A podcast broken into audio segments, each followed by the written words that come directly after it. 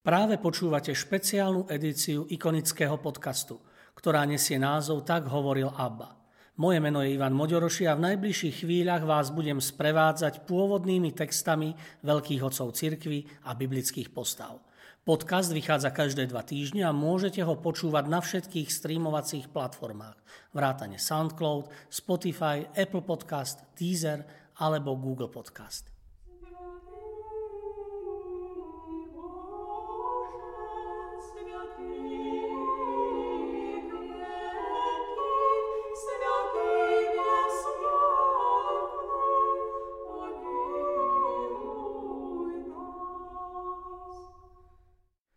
Prorok Ezechiel Prorok Ezechiel, hebrejský Jecheskel, Boh posilňuje, alebo Boh je silný, bol synom kniaza Buzího a v mladých rokoch súčasníkom proroka Jeremiáša.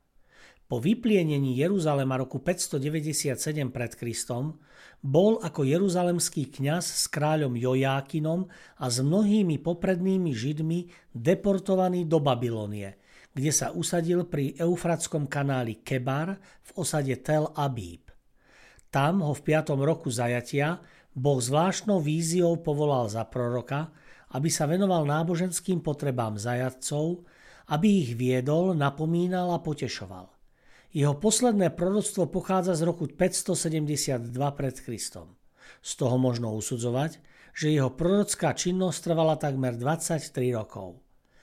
Ezechiel sa svojimi prorockými výrokmi obracia na spoluzajatcov v Babylone v dvoch časových obdobiach babylonského zajatia. Pred konečným pádom Jeruzalema roku 597 až 587 pred Kristom a po ňom roku 587 až 572 pred Kristom.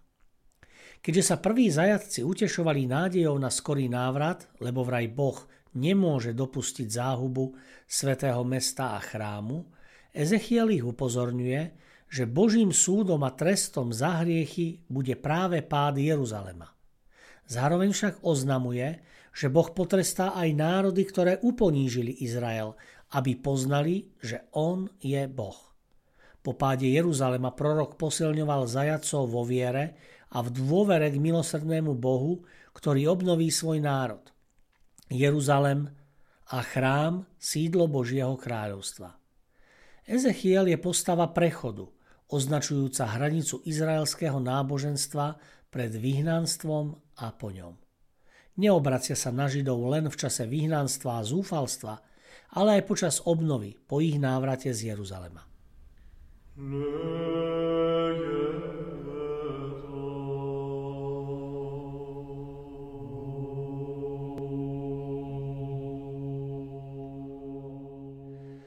Charakteristické rysy prorokovej osobnosti sú zápalistá horlivosť pri ohlasovaní Božej svetosti, istý citový chlad, s akým oznamuje Boží súd, ale zároveň aj hlboký súcit so spoluzajatcami, pre ktorých mal byť osobným znamením a musel znášať trest Božieho súdu s nimi.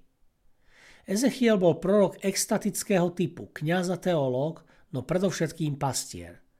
On bol prvým duchovným pastierom medzi prorokmi. Vychovával ľud k osobnej zodpovednosti za vlastné činy a k zmyslu pre súdržné spoločenstvo veriacich, ktorého jediným pánom je Boh a centrom znovu vybudovaný Jeruzalemský chrám. Ezechiel ostal aj po páde Jeruzalema a po zániku kráľovstva rozhodným stúpencom Dávidovej dynastie a v jeho posolstve zaznieva aj mesiášska nádej. Ezechielovo proroctvo má bohatú myšlienkovú náplň. Hovorí o vine, súde a obrátení, o spáse, obnove a o Božom milosrdenstve, ako aj o osobnej zodpovednosti jednotlivca a spoločnosti. Jahve nie je iba Bohom Izraela a jeho prítomnosť sa neobmedzuje iba na chrám, ale je pánom všetkých národov a je prítomný všade. Bez Boha je život nemožný. Jemu musí slúžiť vnútorne obnovený a svetý ľud, ktorý on sám vedie ako opravdivý pastier. Ezechiel sa však nezaoberá len hriechom a zodpovednosťou národa ako celku, ale venuje svoju pozornosť aj jednotlivcovi. V prorokových časoch bol rozšírený názor kolektívnej zodpovednosti, podľa ktorého boli všetci príslušníci kmeňa alebo národa solidárni aj s vinníkmi predošlých pokolení a niesli spoločnú zodpovednosť za ich hriechy. Ezechiel tento chybný názor podvracia a jasne formuluje princíp individuálnej zodpovednosti každého človeka. Ten zomrie, kto zhreší. Syn neponesie vinu otca a otec neponesie vinu syna. Spravodlivosť spravodlivého bude na ňom a bezbožnosť bezbožného bude na ňom, píše prorok Ezechiel.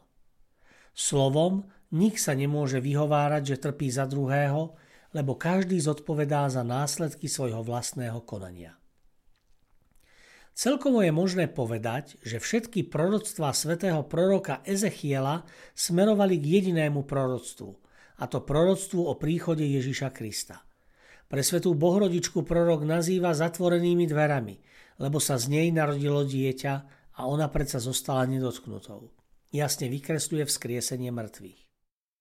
Na ruskej monumentálnej ikone zo 17. storočia je zobrazená postava proroka Ezechiela v červenom spodnom odeve a vrchnom hnedom plášti.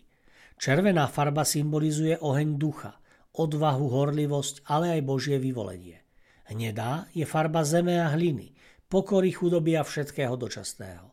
Jeho pravá ruka ukazuje na zvytok so slovami, ktorý je parafrázov na časť z knihy proroka Ezechiela. Táto brána bude zatvorená. Z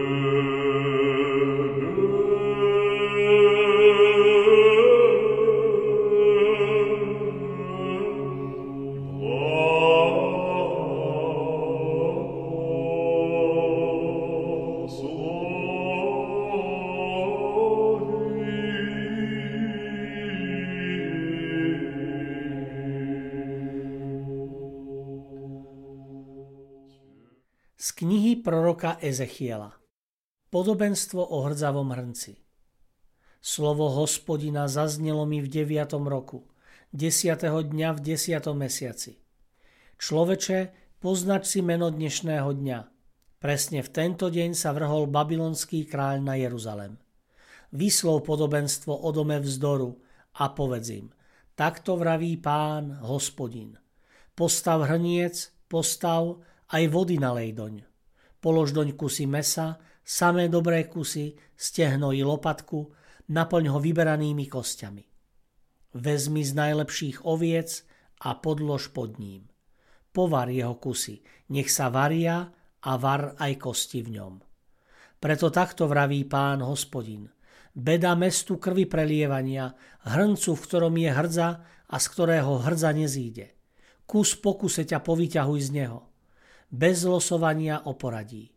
Totiž krv, ktorú prelialo je v ňom, lebo ju vylialo na holú skalu. Nevylialo ju na zem, aby ju pokryl prach. Vylial som ním preliatú krv na holú skalu, aby nebola prikrytá a vzbudil som tak hnev a vykonal pomstu. Preto takto vraví pán, hospodin. Beda mestu krvi prelievania. A ja nakladiem veľkú hranicu dreva naznášaj dreva, roznieť oheň, dovar meso, vylej polievku a kosti zhoria.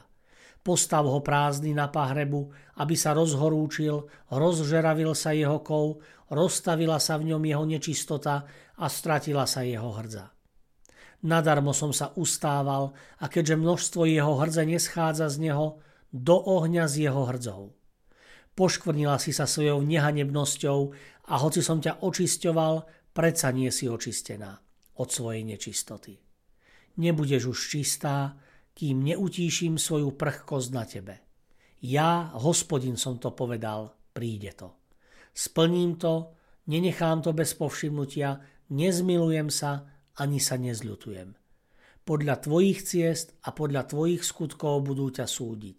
Znie výrok pána, hospodina. Podobenstvo o cédri.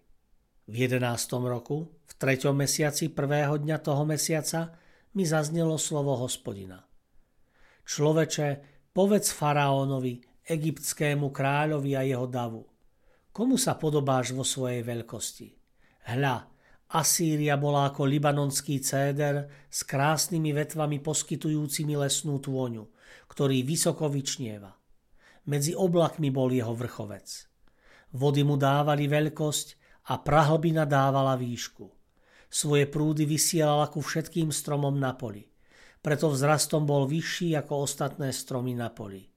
Jeho vetvy sa rozmnožili a jeho konáre sa predlžovali množstvom vody v jeho výhonkoch. Na jeho vetvách hniezdili všetky nebeské vtáky. Pod jeho konármi sa rodili všetky poľné zvieratá. V jeho tvoni bývali všetky početné národy. Bol krásny vo svojej veľkosti, dĺžkou svojich ratolestí, lebo jeho koreň siahal k hojnej vode. Cédre v Božej záhrade sa mu nevyrovnali, nejaké cyprusy mu neboli podobné vetvami, ani platan nemal ratolesti ako on. Nijaký strom v Božej záhrade sa mu nepodobal krásou. Skrášil som ho množstvom jeho ratolestí, takže mu závideli všetky stromy Edenu, ktoré boli v Božej záhrade. Preto takto vraví pán, hospodin. Pretože bol tak vysoký svojim vzrastom, svojim vrcholom siahal medzi oblaky a jeho srdce spišnelo pre vlastnú veľkosť. Vydal som ho do rúk najmocnejšiemu medzi národmi, aby s ním naložil podľa jeho bezbožnosti. Zavrhol som ho.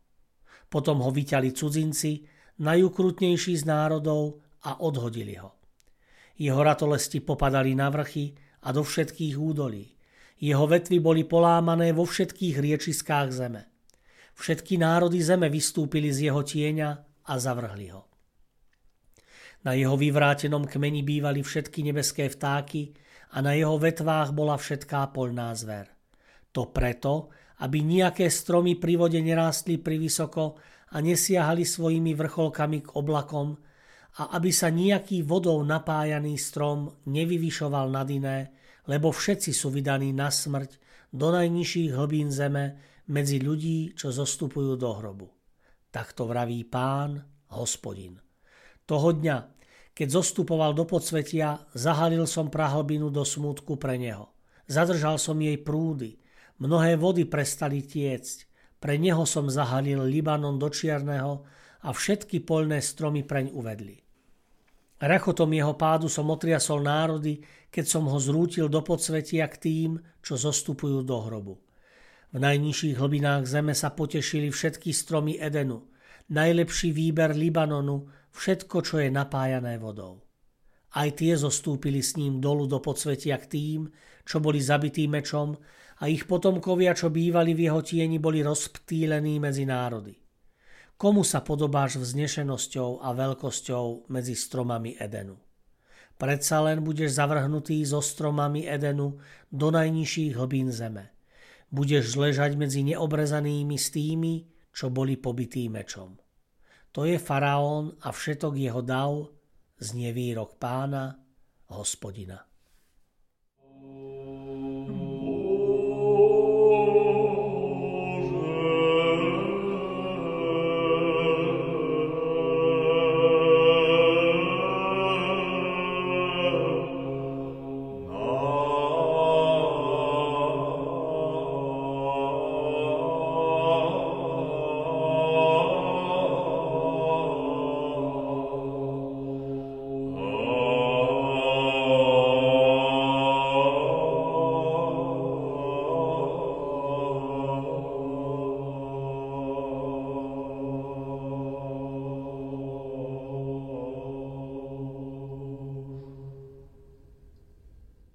Vďaka, že ste si vypočuli túto epizódu. Podcast Tak hovoril ABBA vzniká v spolupráci so spoločnosťou Hour a s galériou Ikony v Žiline. Osobitne chcem poďakovať Milanovi Urbaníkovi a Matúšovi Ďuraňovi, ktorí spolu so mnou obsahovo aj technicky pripravili túto epizódu. Sledujte nás ďalej na našej facebookovej stránke Ikony, kde sa dozviete všetky novinky o podujatiach v galérii a o nových dielach ikonického podcastu. Do počutia o dva týždne.